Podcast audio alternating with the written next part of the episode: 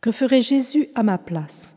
Écoutons pour la cinquième fois M. Jean-Jacques Ollier, 1608-1657, prêtre, fondateur de la Compagnie des prêtres de Saint-Sulpice.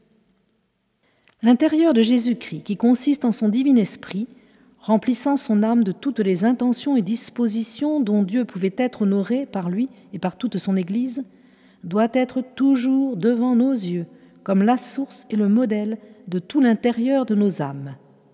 Il faut encore remarquer que, pour l'union que nous devons avoir avec l'Esprit de notre Seigneur, pour vivre dans la vie chrétienne et pour agir en sainteté, il n'est pas nécessaire de sentir en soi cet esprit, ni de goûter par expérience les sentiments et les dispositions de Jésus-Christ, mais il suffit de s'y unir par foi, c'est-à-dire par volonté et par désir réel et véritable.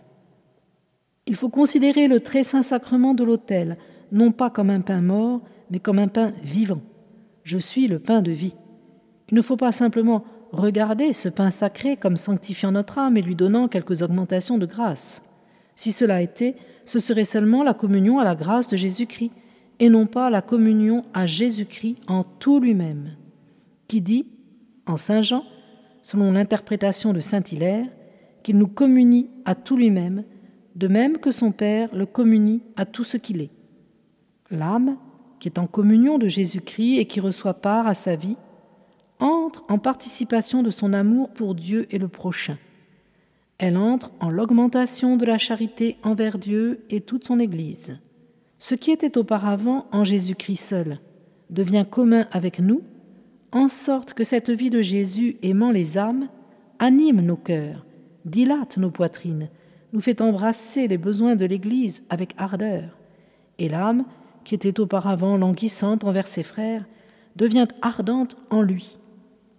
Jésus-Christ, qui fait croître notre âme en sa vie par la communion, nous rend participants de ce qu'il fait en son intérieur, adorant, louant, bénissant la majesté de Dieu son Père et priant sans cesse pour les besoins de son Église. Il fonde sa religion sur terre en participation de la sienne. Et s'il y a un vrai adorateur, c'est en la participation de son adoration et de sa louange propre. S'il y a un vrai priant, c'est en la participation et la communion de sa prière. Si bien que le chef-d'œuvre de notre perfection et de notre religion, c'est d'entrer dans la communion de Jésus-Christ qui fait de son intérieur et du nôtre une même chose par participation.